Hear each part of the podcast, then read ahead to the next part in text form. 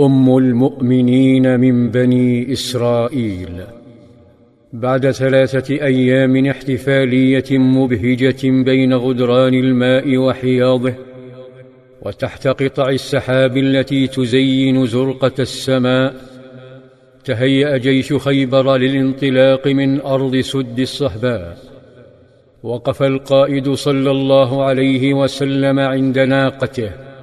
فخرجت صفية وعليها جلبابها وخمارها تهادت بحياء نحو ناقة القائد صلى الله عليه وسلم الذي كان يحوي لها بعباءته ثم يقوم بحركة تنم عن منتهى الذوق والرقة والمواساة لهذه الأميرة جلس صلى الله عليه وسلم عند بعيره ثم ثنى ركبته لها فوضعت الأميرة قدمها على ركبته الشريفة ثم صعدت وجلست على ظهر البعير.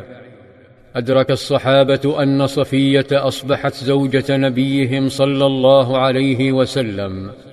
أصبحت أمهم وشعرت صفية بحب يغمرها يبدد حزنها.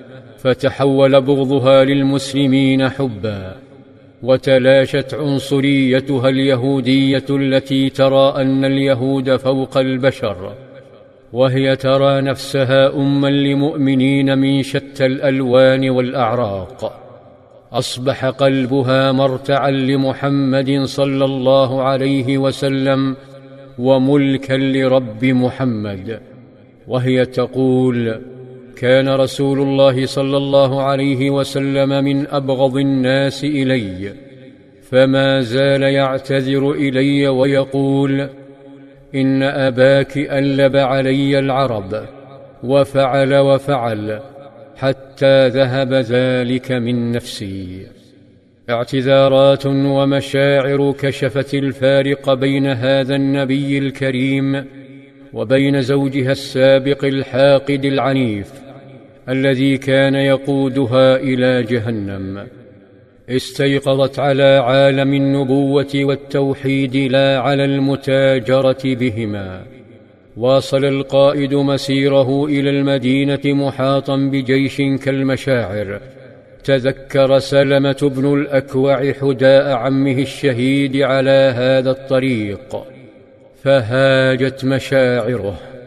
فلم يجد ألطف من قائده صلى الله عليه وسلم ليشاركه تلك المشاعر فحرك راحلته نحوه ولما أصبح بموازاته قال يا رسول الله إذن لي أن أرجز لك فأذن له فقال ابن الخطاب أعلم ما تقول فقال سلمة والله لولا الله ما اهتدينا ولا تصدقنا ولا صلينا. فقال صلى الله عليه وسلم صدقت.